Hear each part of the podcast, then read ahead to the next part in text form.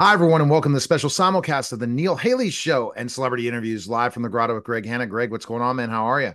I'm doing amazing, and I can't wait to talk to one of our next great athletes, Kellen Winslow. Yes, absolutely. NFL Hall of Famer Kellen Winslow Sr. Uh, we're going to talk about the Gridiron Greats uh, Assistance Fund, pork rinds. It's going to be a lot of fun. But Kellen, thanks for stopping by. And I'm going to jump into the first question I have. Are you okay. most remembered for that catch you had with Dan Fouts? Would you say that is the biggest memory of, of fans of your career? The catch or the game? Because the game, the, the game catch, and catch both. Yeah. The catch is uh, a guy by the name of Joe Montana and Dwight Clark. Yeah. Yeah, but a catch with Dallas. you in the game. That was the catch in the back of the end zone. Yeah. Uh, so when I, I hear the catch, that's the play I think about. But what about your catch in that game? That was a big one. I, I remember watching and how uh, amazing comeback. Yeah, it was you know, several catches in that game. I think it was uh, 12 receptions in that game. And it went back and forth. We were up 24 to, uh, to 7, and they came back, and we beat them uh, in overtime, like when at the 13 minute mark in overtime, back when they used to do the whole quarter. Yeah, it was an. I remember as a kid. I'm 51, so I remember watching the game and remember how amazing those San Diego Chargers were. You guys were the most high-powered offense. No one wanted to face you. it sure. was philosophy. It was philosophy. A lot of teams could have done and eventually did do what we were doing. It was just that the coaching staff believed this was a way to move the ball up and down the field and to score as quick as you possibly can. Wow, that's great. Who who was your favorite quarterback that you were on the team with? Oh, I only played with one quarterback, Dan Fouts. Yeah, cool. Yeah, uh, that was back in the days when there wasn't not a lot of movement in the National Football League. I spent my entire nine-year career with Dan Fouts at quarterback. You know, injuries, uh, some catches from other quarterbacks, but um, nine years, Dan Fouts. And Dan was one one of the greatest quarterbacks, in my opinion, that doesn't get the credit he deserves as a quarterback. He's such a great analyst too. That's another thing Dan. I watch very little football, and there's two guys. The defensive coordinator at Notre Dame, who became the head coach at Notre Dame, uh, Davie. Yeah. Mm-hmm. I like listening to him as a commentator because he explains things and he makes it very simple for viewers to follow. Dan does the same thing he's a great uh, explainer of what's going on and why things are going on. So I enjoy listening to him also. Absolutely. Um, so, Kellen, how, how, old were you when you went pro in NFL? And you know, for those uh, you know aspiring athletes out there that are either thinking about NFL or you know a competitive college ball, you know, what inspiration or you know coaching could you give them right now uh, on their path? Wow, um, it's kind of difficult for me to do that because my path was so unusual. Um, I didn't play football until I was a senior in high school. And before that, I was on the uh, chess team in high school. I was working after school at United Parcel Service my sophomore and junior year. And it wasn't until my gym instructor, gym coach, uh, my gym teacher, who was the head football coach, uh, Cornelius Ferry, came to my um, geometry class after about the last week of my junior year and told me I belonged on the football field. He came with his assistant coach, Jimmy Lewis, and those two gentlemen changed my life. Wow. That late into playing football, there's not many people have that story. I know one person would be Sam Clancy in certain ways, especially when uh, I'm a huge fan of Sam Clancy Sr. because he's a Pitt player and how he went to play for the Browns after really being a mm-hmm. basketball mm-hmm. player mm-hmm. and but not but i guess you still had more, less uh, experience going into college in football than he did because he did play high school football and stuff. So how did yeah. you kind of relate to all that? That's gonna be tough. I had uh, 17 catches experience. Or was it 14 catches. I know 17 catches in high school. We ran the wishbone. We had a great uh, wide receiver in Eugene Byrd who played at Michigan State and played in the NFL for a little while. In the USFL. And, you know, throwing to the tight end in the wishbone wasn't a main priority. We had a defensive end who ended up playing at Purdue and then Arizona who had more touchdowns than I did in high school. So he picked up two fumbles and ran for touchdowns, and I only called one. I did have a two point conversion in high school, so I had eight points credited to me. if it was back in fantasy football days, eight points in my high school career. wow, wow, that's pretty amazing. Um, high school career. uh, so, but but it's it's just it's, a true indicator that yeah. you're only good as the people around you. We had a great high school football team, college scouts from all over the country came in to review the talent on this squad. Uh, the two big guys they were looking for was a wide receiver, Eugene Byrd, who I said went to Michigan State, and Cleveland Crosby, defensive end, who had more touchdowns than I did, uh, who ended up going to Purdue and then to um, Arizona. But I was the um, guy that the coaches would come in and say, You should take a look at this guy. You should take a look at this guy. And I ended up going on recruiting trips with Cleveland and Eugene, and that's how we ended up at Missouri. So I'm a true believer of you're only as good as the people around you. That's great. Who were so, some of your uh, mentors? You know, once you were on the NFL, that helped uh, elevate your game and you know keep you positive and uh, better yourself uh, as you grow uh, from a young man into a into a, a full grown man. Yeah. Well, you take a look at the coaches that we had uh, Don Coryell, Joe Gibbs, who was the offensive coordinator while I was there, Ernie Zampese, Dave Levy, all guys who went on and had great careers in the National Football League and in college football. Uh, coaching, Dave Levy from USC, Ernie Zampese from USC, and they had coached with Coryell, uh, Coach Coryell. And of course, from a player standpoint, it was uh, Dan Fouts and Charlie Joiner my early my first two years, John Jefferson was a third receiver, and after John was traded to Green Bay, we brought in a guy by the name of Wes Chandler. Yeah, wow.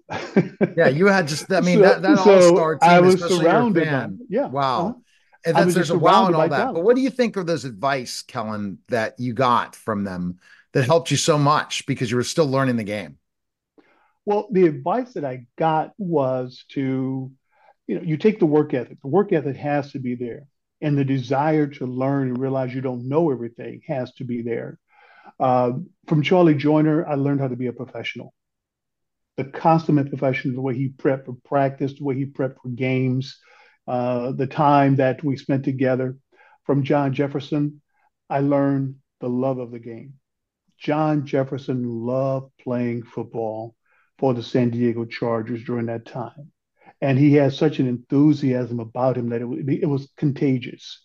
You just had to get involved in what JJ was doing, and that was making plays. And here I come along, they take me into their fold, and I just kind of listen and follow along until I get my feet up under me and begin to understand, you know, when it became my time to become a leader, I was ready to do that. Wow. Oh, that's great. Um, so it, has been a while, I guess, since you're a pro. And so a lot of years in between. What have you been doing with those years? I know something special that's coming up that uh, Neil and I will chat with you about in a minute. But uh, what have you been doing, you know, within all that time as, as your next stage of uh, your Ooh. career after the NFL? I'm 66 years old right now. I retired when I was 30. After retirement, I took a year off, worked on my golf game, and then I went to law school wow. and graduated from the University of San Diego School of Law. Uh, took the bar exam in Kansas City, Missouri. Got sick on day one of the bar exam, missed uh, passing because they wrote half of uh, day one, uh, this two day exam, and uh, missed passing by a few points. And then decided, I don't want to do this. This is not where I want to be. And that's when I went into public speaking and broadcasting full time. I did radio for the University of Missouri uh, for several years, and you know that was a good experience. I worked for uh, Fox Sports in the college football studio show and ESPN on sidelines, and CBS Sports and the radio booth. Uh, from a, um, the other professional standpoint, um, I worked at uh, Disney for a number of years with Reggie Williams, the great Cincinnati Bengals linebacker who uh, brought me down there to help him grow the business, uh, the Disney's Wide World of Sports. And then uh, I went into athletic administration. I've been athletic director at three different universities, Division One, Two, and Three. And then uh, I retired uh, two years ago after working for a friend of mine at a small Catholic university outside of Detroit, Michigan, as assistant to the president. So it's just a varied career, a lot of experience. And again, I'm a firm believer you're only as good as the people around you. And I truly believe that you are the totality of your experiences. So you've got to have a lot of experiences to truly understand who you are and what your potential is and understand other people. So and your second, give, yeah, mm-hmm. uh, your second retirement. What are your plans now? I think Kellen, when we look at retirement, I'm only 51. I'm probably never going to retire. I'm always going to figure out something else to do because what we're seeing now is we're going to live a lot longer than our parents and grandparents. Hopefully, you know, God willing. What do you see in that second retirement for you? Because you know, just playing golf all the time. I think you love golf, as you talked about. I do before. love golf. Yes. Mm-hmm. How are do you have that plans of that second retirement? Because that's the hardest part is when you you know you'll start having that I want this again. I want to do this again, but I want to do it differently. And I think that people that live long, prosperous lives of health decide to when retirement can't be complete retirement. What are your plans for that? Especially it's been two years since you kind of have kind of gone that route. Well, uh, I've spent the last two years working on renovating a home. I moved back to the Midwest. I live just outside of East St. Louis, Illinois, where I was raised, in a town called Belleville, Illinois. Uh, uh, I have six brothers and sisters. Five of them are within a 20 mile radius of where I am right now. My mother lives about a half a mile from me, and we lost my dad about three years ago at the age of 90. Oh, wow. Uh, so I'm back around family. I'm just figuring out, you know, what that feels like. I'm still traveling too much, trying to figure out what is next for me. Is it writing a book? Is it going back into public speaking? What impact can I have on the world that I'm a part of? And how am I going to impact individuals? That was one of the things I loved about higher education was the students. I miss the students. I really do. Well, you keep that passion going, and we're going to go to some questions. I want Greg to do a follow up with that because I think that makes Greg really passionate to know what his plans of speaking, author. You've done a lot of those things, Greg, and I think Kellen did before, but it's something that keeps that passion going, doesn't it, Greg? Because yeah. you're similar to his age, and you really see that that's what keeps you going as you're a CEO of a company and you're still working. And Greg, you don't have any plans of retirement anytime soon. No, definitely not. You know, I'm, I'm a true believer that you know, a man without purpose is a man without purpose, and every person I know without purpose doesn't stay around long. That's what I've no, I've they noticed. don't. Yeah. All right, so let's go, jump into let's talk about first of all Grid Iron Greats Assistance Fund. Explain that, and then we're going to talk about Southern Recipe pork rinds and about the appreciation days. We're getting very close to Super Bowl. I can't believe it, and my Steelers again are not in it. So, or my Broncos, uh, or know. my Chargers, wherever they are San Diego, yeah. Los Angeles, Orange County, which, wherever they are. They're still not in it.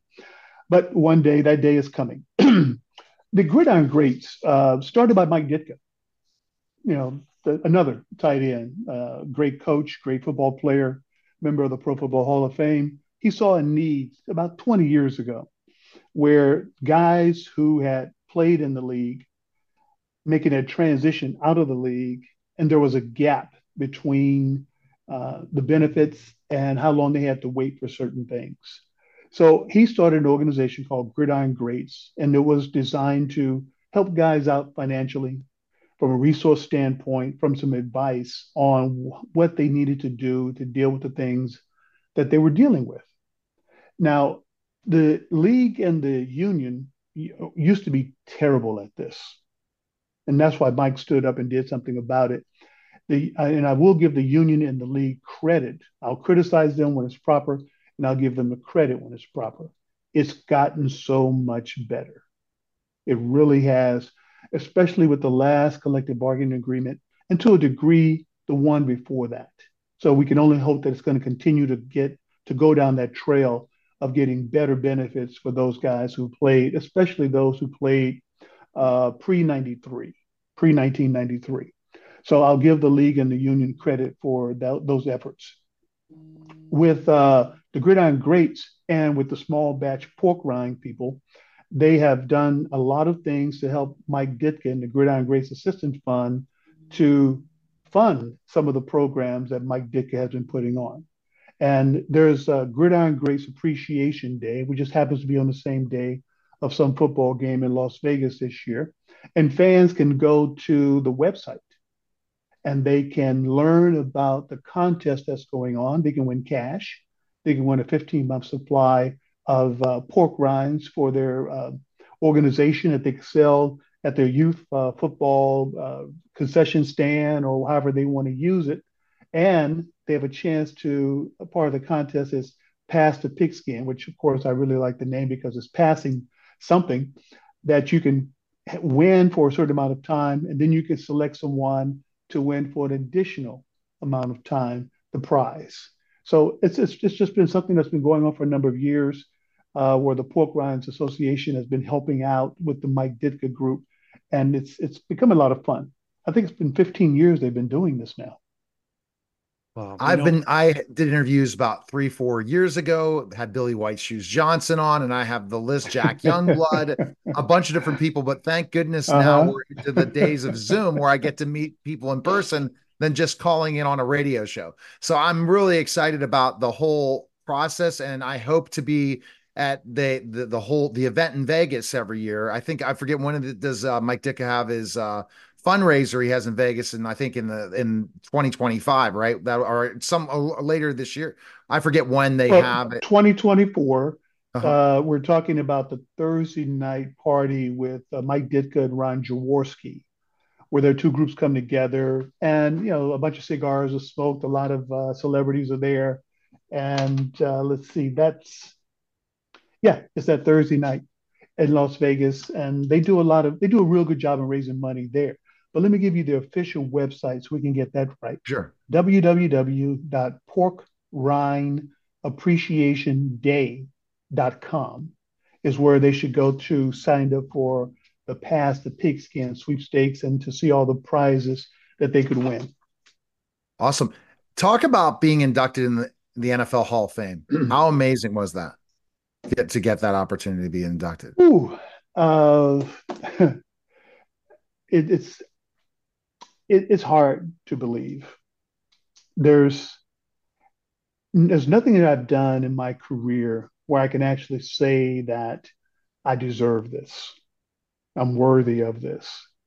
I've had such a blessed career and things uh, I've been guided by individuals who've helped me achieve a lot of the things that I have achieved and but I really can't take credit for it if Coach Perry and Coach Lewis don't come to my geometry class at the end of my junior year and tell me they see something in me that I don't see in myself, we we're not talking today. You wow. never hear of the name Kellen Winslow. If I don't meet a, a, gentleman at the University of Missouri by the name of Dr. Walter Daniel, who told you know told me I was a better writer than I thought I was, who told me that um, I'm very insightful, and spent years convincing me to go to law school, I would not have gone to law school. And if I don't get drafted by the San Diego Chargers, my name is not associated with Dan Fouts and yep. Charlie Joiner, members of the Pro Football Hall of Fame, or Chuck Muncie and a bunch of other individuals who I have to give credit for. But I've had just such a blessed life that being inducted into the Hall of Fame was uh, surreal. It really was. Absolutely. Fantastic. Greg has a final question. Uh, go ahead, Greg, with your question. Yeah, great. So uh, it's been really great talking to you, Kellen.